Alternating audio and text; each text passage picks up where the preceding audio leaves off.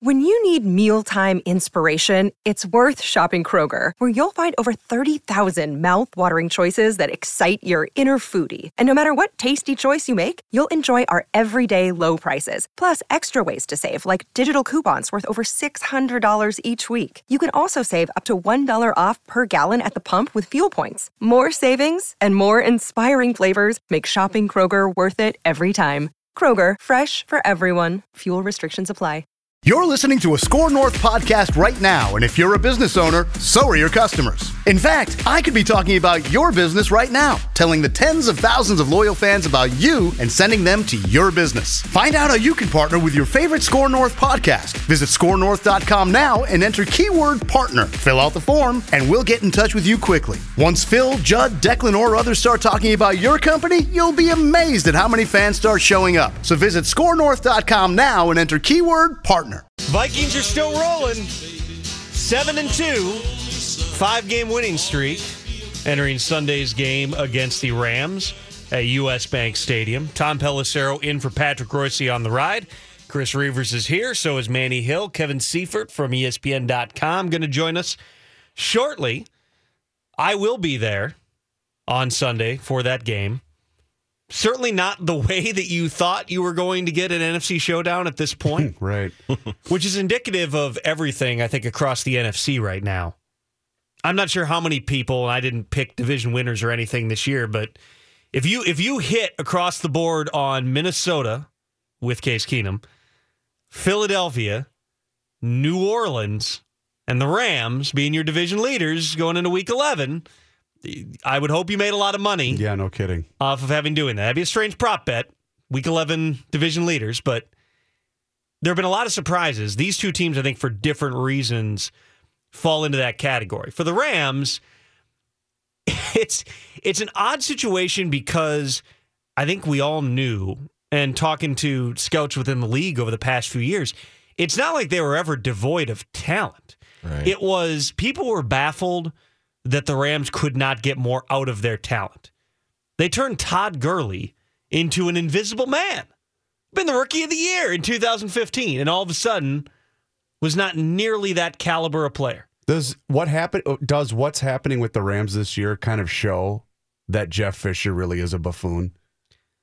I don't know. I've always thought he's an overrated head coach. I really have. I mean, you look at his track record over the years. He was he's kind of Mister 500, right? He had a lot Yeah. of seven and nine, He eight, had eight type one of seasons. great run to he the did Super go to the Super Bowl with the Titans in the '99 season, I believe it was. Yep. Yep. Uh, I think that you also have to hand it to Sean McVay. It's not as if he just evened this thing out. Sean McVay is really good. And everybody talked about that back when he was in Washington. The only question on McVay was is somebody really going to hire a 30, 31 year old head coach? Sure. Back in January. That's where he surprised people when all of a sudden he came onto the radar. He was one of the first people that teams put in requests to hire.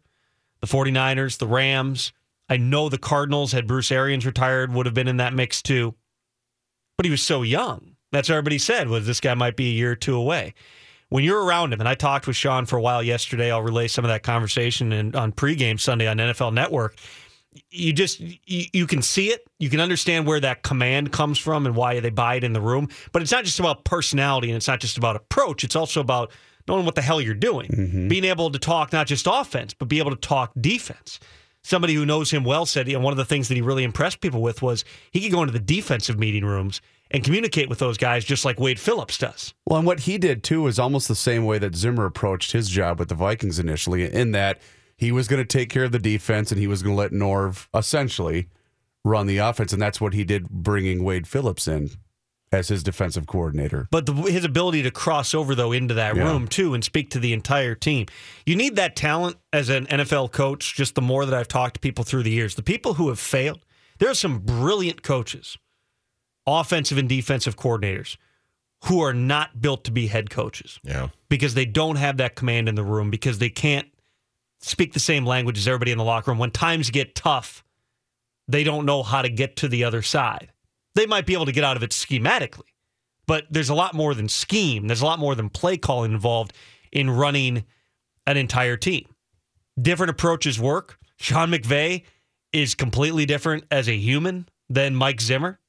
Just in terms of just interacting with them, the way that they are, the way that their persona is.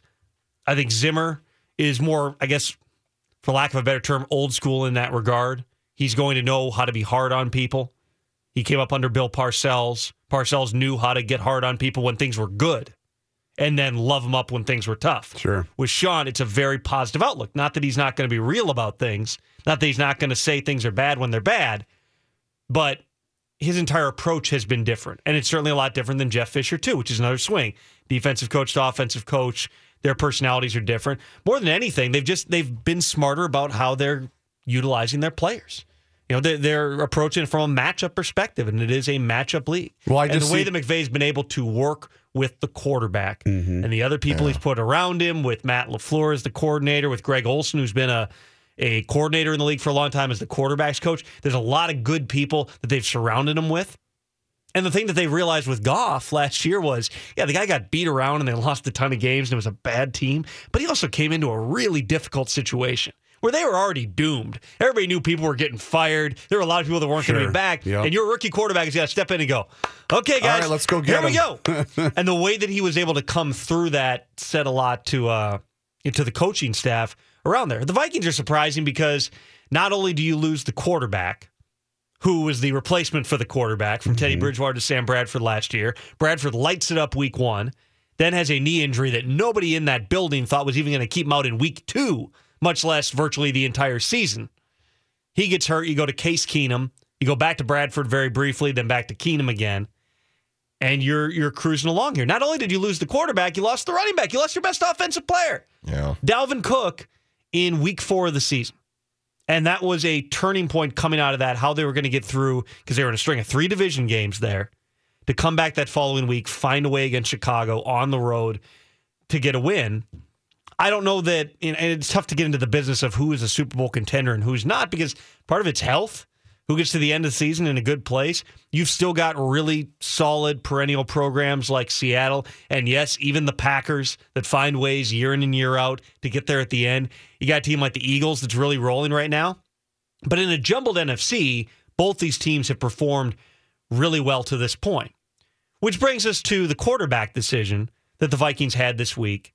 That, as I examined it, and as I spoke to people with other teams watching this, everyone had the same question. They're not really thinking of going to Bridgewater now, are they? Nobody benches quarterbacks when you're on a five game winning streak and you're leading your division. Let me ask you a question because you're close. You're obviously there a lot at Winter Park. I contend that Zimmer, what Zimmer did earlier this week, was to send Case the message of this is how close you are to be standing next to me when the offense is on the field. You also could send that message behind closed doors, which I know that Zimmer made clear he did. Sure. Said you can't have those turnovers. If you rewind to last week's game, and we're dealing in hypotheticals here, but if Case Keenum comes out and throws two interceptions, Teddy Bridgewater in that game in the first quarter, right. you might be making a change. Instead, Keenum had done so much good. I mean, he lit it up Oh, yes. in the first half. Overall, it was still a winning performance.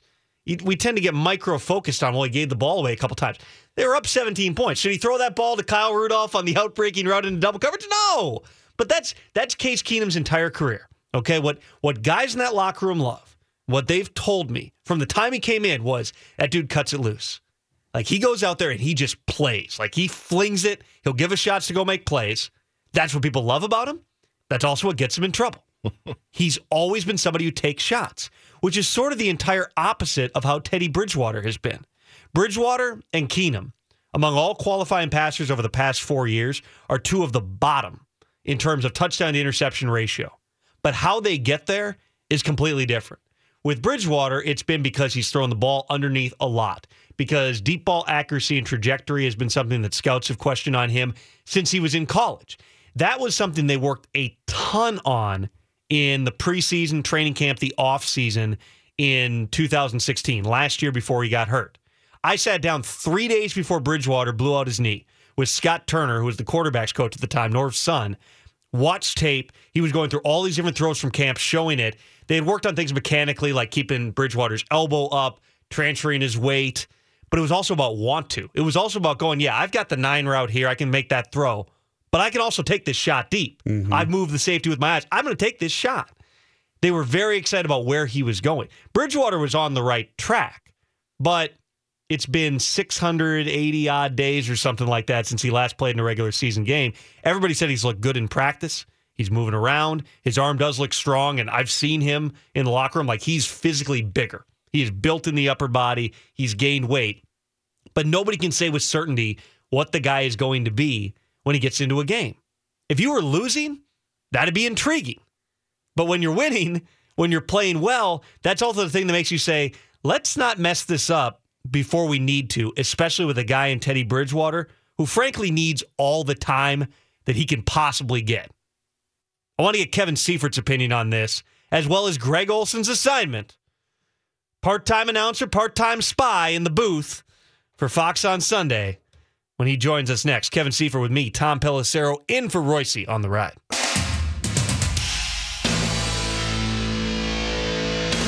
Talking Purple right now on the ride with Reusse. Kevin Seifert from ESPN. Kevin Seifert. Here with Kevin Seifert. We have ESPN's Kevin Seifert. It's ESPN.com's NFL Nation reporter Kevin Seifert, presented by Mystic Lake. Tom Pelissero in for Reusse. Kevin, have you been able to contain your outrage about Greg Olsen being a part of the Fox broadcast team this week?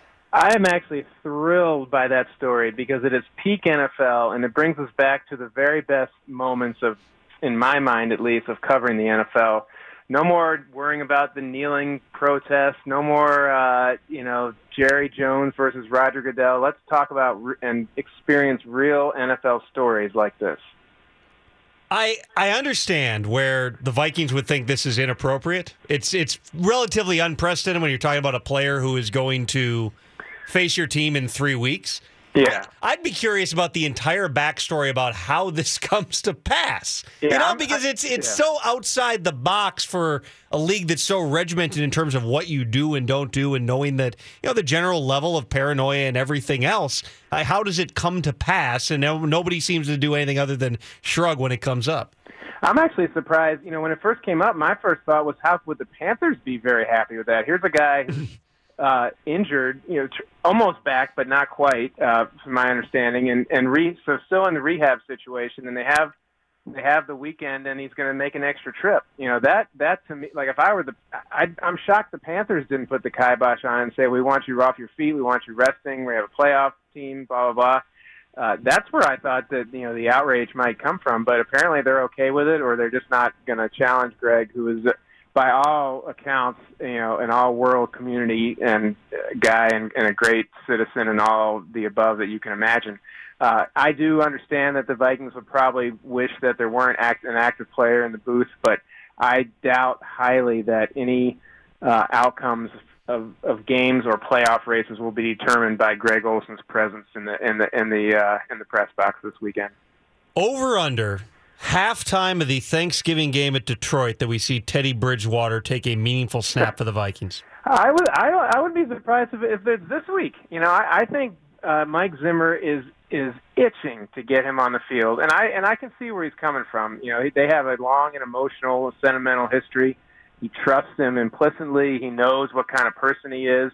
And if you were to compare the styles of play between Teddy Bridgewater and Case Keenum, you would probably, and you know Mike Zimmer, you know that he would probably be more inclined to to, to be interested in a guy who doesn't take quite as many risks and uh, as as a Case Keenum. Uh, Teddy's a, a much more cautious player. Um, and I think you know he, he couldn't possibly have come up with a rationale to get him to start this game on Sunday.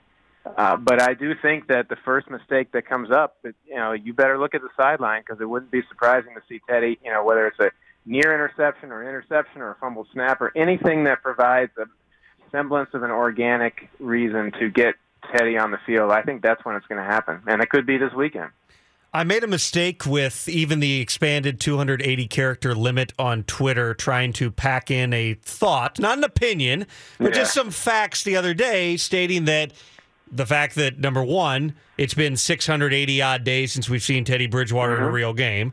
And number mm-hmm. two, Teddy Bridgewater, Pro Bowl quarterback in 2015, had a lower passer rating than Case Keenum has now. I did not in, in any way intend to say that a three point difference in passer rating means Case Keenum is a better quarterback than Teddy Bridgewater. The point was more so when you're winning, when you're doing things right, the odds of making a change plummet just because it's so hard to win five games in a row Yeah. in the NFL. And it almost seems as if, for some people, based upon the number of uh, the amount of vitriol I got in the replies to that tweet, that people have romanticized what Teddy Bridgewater was and can be as a quarterback. He was on the right track. Yeah. But this is not like you've got prime Tom Brady ready to come back here. You've got a player who was an ascending young guy. He's 25 years old, and he had a major knee injury and hasn't played in 22 months.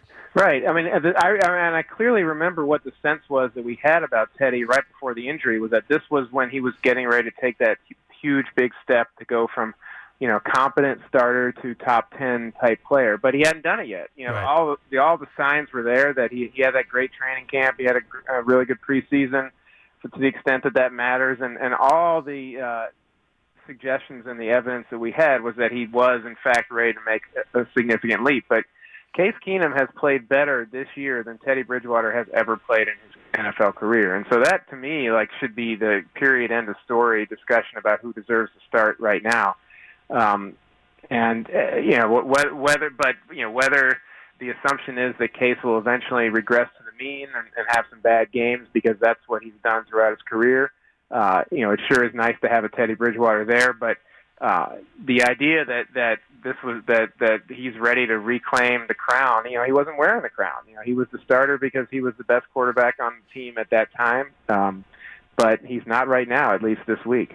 It, it would be fascinating, and I, I do agree with you that it would not be surprising if Keenum comes out and plays in the first half this weekend like he did in the second half last week in Washington. If we see Teddy Bridgewater come Yeah. into the game on Sunday, I'll be fascinated to see at that point how does the offense evolve. Number one, you're talking about different skill sets between the two mm-hmm. guys, but number two, their entire approach, the way they play the game, is polar opposite in terms of Keenum, nothing's kind of by the book, and he does fling it around. That's his gift and his curse, which is he'll cut it mm-hmm. loose. He doesn't care. He'll throw the ball down the field. With Bridgewater, the biggest thing that they were working with him on in 2016 was number one, just making better throws down the field, but number two, having the want to, be having the confidence that I'm going to see this throw and I'm going to make it. I'm not just going to take the check down. There's nothing wrong with that. It's an efficient style of play, but part of the thing that's made the Vikings more effective here is they are taking those shots.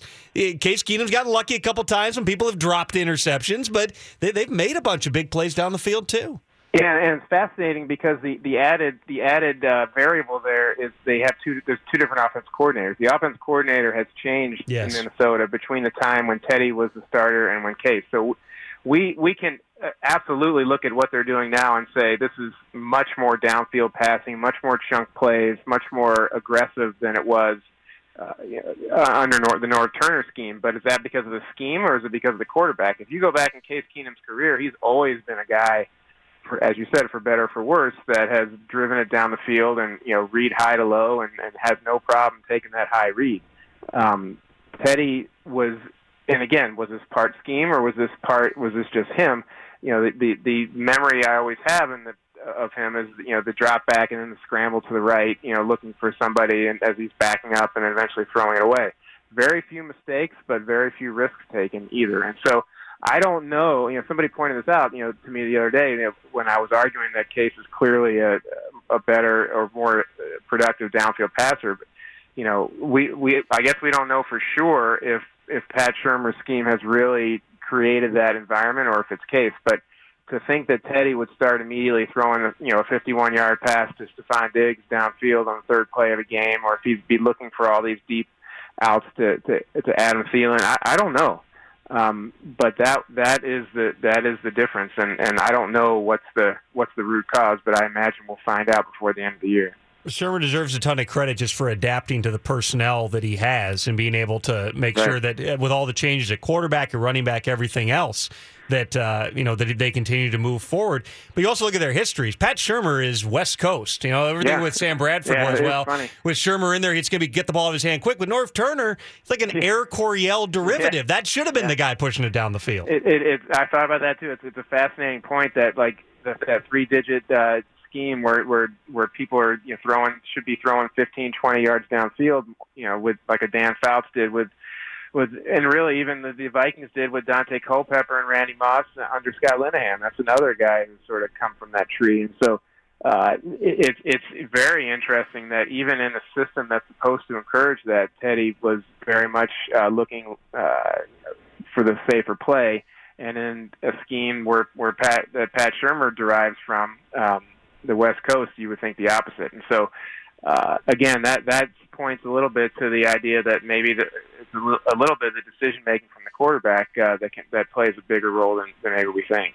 A few more minutes here with Kevin Seifert, ESPN NFL Nation blogger. Uh, what do you make of the NFC overall? We're about to see a Vikings Rams seven and two showdown at US Bank Stadium. The Eagles are in first place. The Saints. I don't know that anybody jumps out as a dominant team except for maybe Philadelphia. How are you stacking it up right now? Just, I mean, like like everybody's. I mean, there there's more teams that you would think could be a top three team than there's been in a while. Um, that that's what's you know probably what six of the top eight teams in the NFL or maybe in the NFC. The whereas the AFC they're struggling to find six teams that you could project as, as playoff teams right now. I think the Bills are at number six if the season ended right now. So much of the strength of the league right now appears to be in the NFC. Uh, I don't know that anything separates, you know, other than one than one win loss in the record. Anything separates the Eagles, the Saints, and the Vikings. Um, I'm waiting to see on the Rams though. Their schedule that comes up now is uh, much more difficult than what they've experienced so far, and so that they are about to enter a three or four game stretch when we'll really find out um, if the, if this is a team that is built for a, a 16 game playoff race or if they've taken some people by surprise and there'll be some adjustments.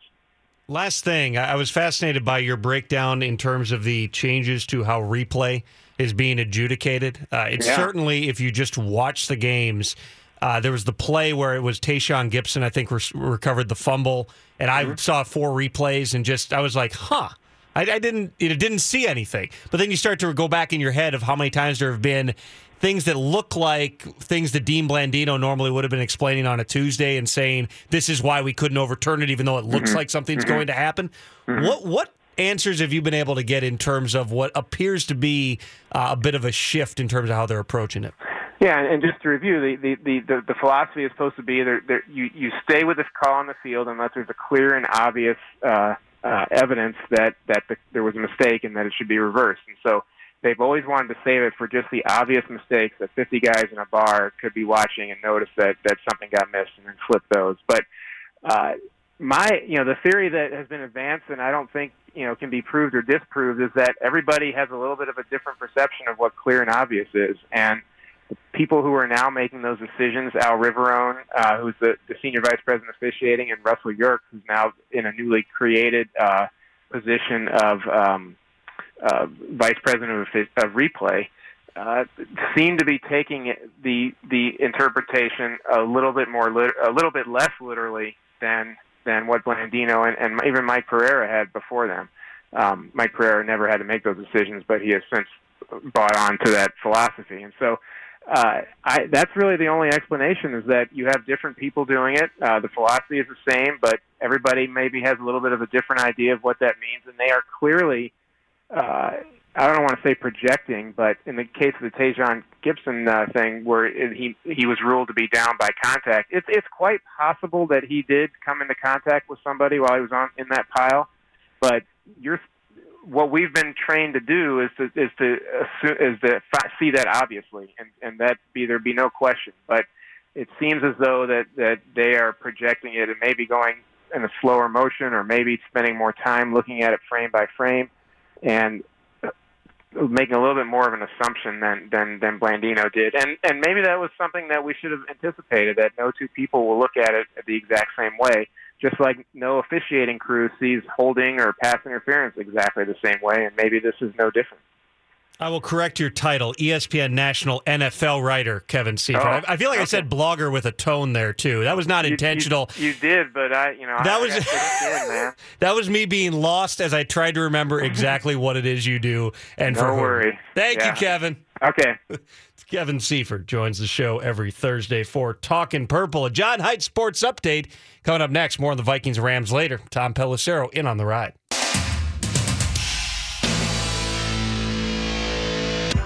And now in the newsroom, he's back again, John Heidt. Thanks, Tom. This update sponsored by Firestone Complete Auto Care. Keep your car running newer, longer.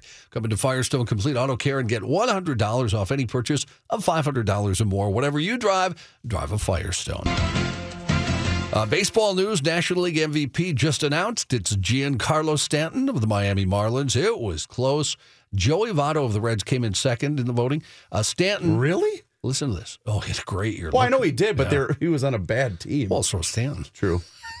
Uh, Stanton ended up with 302 points. Votto, 300.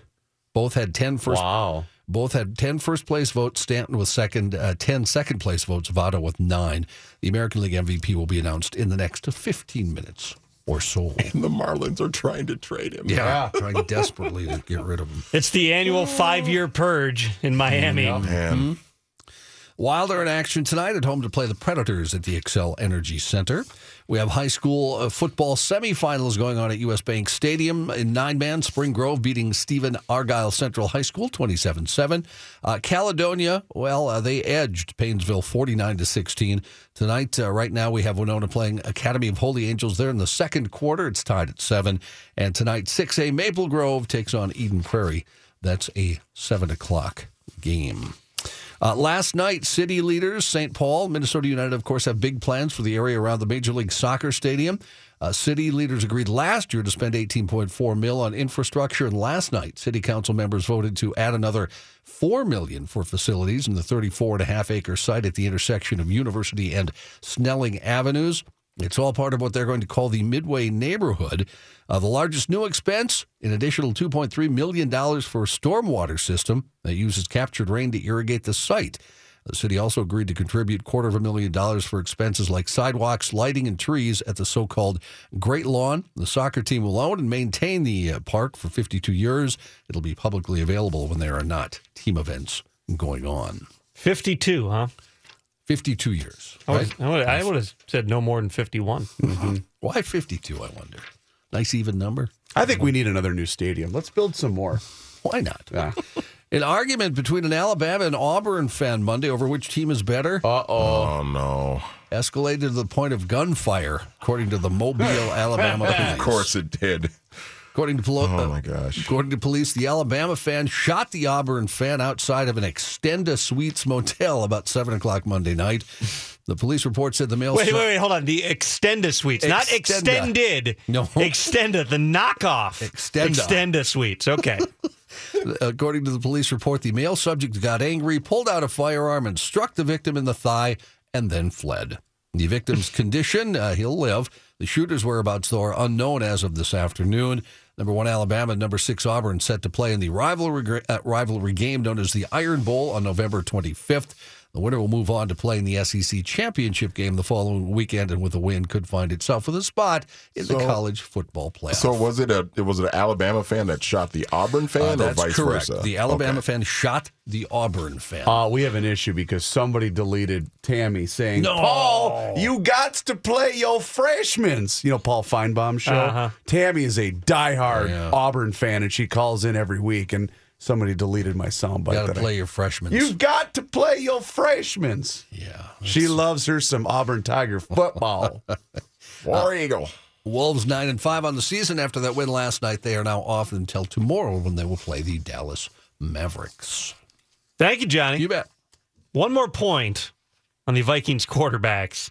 It's part of late hits. Do we still do late hits? Yes. All right, we'll do that next. Tom Pelissero with Reusse on the ride.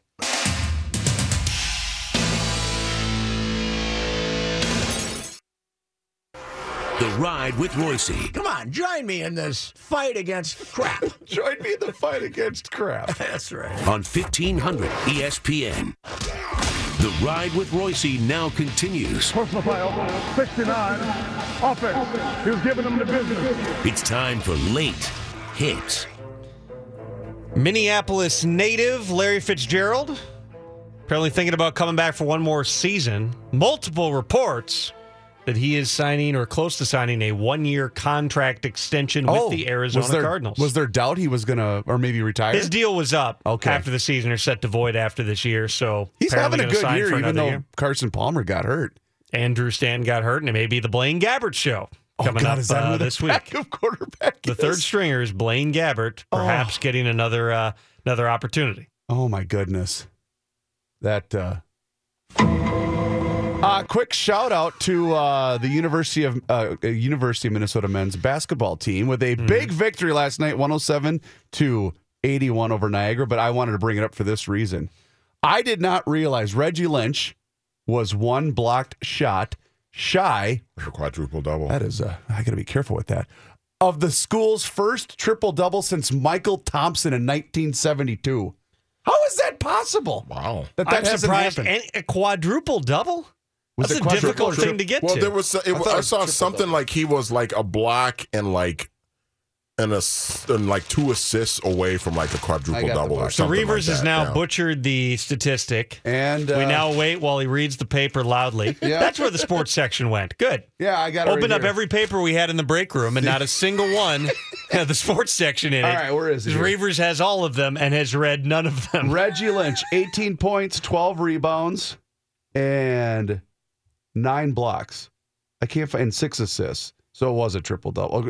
One blocked shot shy of a triple double. But since 1972, you'd think There that hadn't been a triple double? no, not in school. Not Okay, since so that is surprising. I thought that. Yeah, I, I Your mean, initial stat, not so much. Even with like you know Kris Humphries and all these guys that have come through, you, you'd figured it happened in one of these non-conference games. Chris one Humphreys averaged like half an assist I was per about game. to say, so did he he, ever- was never going to get a triple That's a double. good Did he was ever never have gonna be an a threat for a triple double. he might have had one at one point. Somebody look. Somebody look up Kris Humphries' career high I'm going to in yeah. assists. I'm going to right Probably one. Uh, back to the Vikings quarterback situation for a second. I talked with Brian Robison the other day. I was thinking back while we were while we were talking about the number of quarterbacks that Brian Robison had to have played with, going back to 2006, I believe was his first year. So he gets the full T-Jack experience.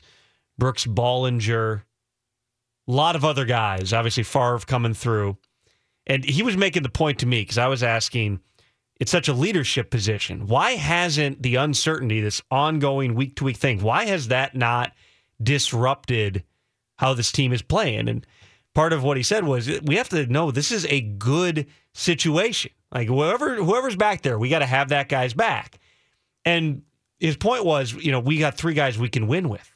The last time the Vikings had a three quarterback, three headed quarterback monster would have been 2013 in terms of starting three guys in the season, which potentially could happen with Bridgewater. Okay. It was Christian Ponder, Sure. it was Matt Cassel, and it was Josh Freeman. Oh God. And that team went 5, 10, and 1, and everybody got fired. Here, I thought you were going to go back to Gannon, Wade Wilson, and Tommy Kramer way back in the day. It would have been like 91, wasn't Yeah. it? Well, I think the last time that all three of those guys, and Rich told us this a couple of weeks ago, I think it might have been like 88 or 89. I, I can't remember the exact year. If you got into a situation where Bridgewater played later this season and you had three different quarterbacks helping the team make the playoffs, that is a short list you're talking Oh, about yeah. Yeah. in terms of times that has happened in NFL history. Well, and look at even just a couple of years ago, the year the Broncos won the Super Bowl, we were talking about two quarterbacks that got them there, and that was kind of unheard of Mm-hmm. with uh, with your guy Brock Osweiler. By the way, I just looked it up. Kris Humphries averaged in 29 games for his lone season with the Golden Gophers 0.7 assists a game. Wow. That seems high. Yeah, I, I kind of thought the I same would thing. have. I would have guessed less. yeah. 0.7 assists. Man. He was only there one year. one year. One year. Yep. Yeah. the stiffest player I've ever seen play for the Gophers. Still Just in the NBA though to this day. Is he really? I think so. I- sort I'm not- of, right? Sort he of, yeah. played. I remember he played in the preseason with the Sixers or something and got booed mercilessly Yeah. through an entire game until he finally went to the bench, airball and threes. He's There was a stretch. Oh my God, you're right. He's still with the Atlanta Hawks. the Yeah. Hawks. Wow. There was a stretch. He had a couple of years, a few years ago, with like the. I mean, the Nets were terrible at the time, but where he was, at least from a number standpoint, he was pretty good. I mean, he's had a semi-successful NBA career compared to other recent Gophers that we've had come through. So. Being the twelfth man on an NBA roster is kind of like being the eleventh man on a Major League Baseball pitching staff. Where I don't watch enough of either sport to not occasionally have a game on and then go, "Is that?" No, he's been uh, he's been retired for five years. There's no way he's still in the league. It can't possibly be. But with the good thing about both of those positions, guaranteed contracts in both sports. Francisco Liriano appeared in a postseason game this year, didn't Yeah, he? for Threw a third of an inning for Houston. again. Really? Yeah. He's still he's still there. And that's oh, okay. what's funny about that too is their bullpen was just taxed. Yeah. And AJ Hinch was like, "Oh my god, I got to have somebody get a left-handed batter out." And Francisco got him. He's like, "Yep, righty. Okay, you're you're out. Bringing somebody else." Johan Santana hiding somewhere Didn't he try a comeback with the? Pirates or something. he tried a comeback, didn't he, with Baltimore or somebody? A couple For of all years we know, ago? he appeared in 52 Sure, games he this might season have. and had a 17 ERA. Thank you to Kevin Seifert, Tom Jaworski, Chris Rivers, Manny Hill, and Tom Pelissero. See ya.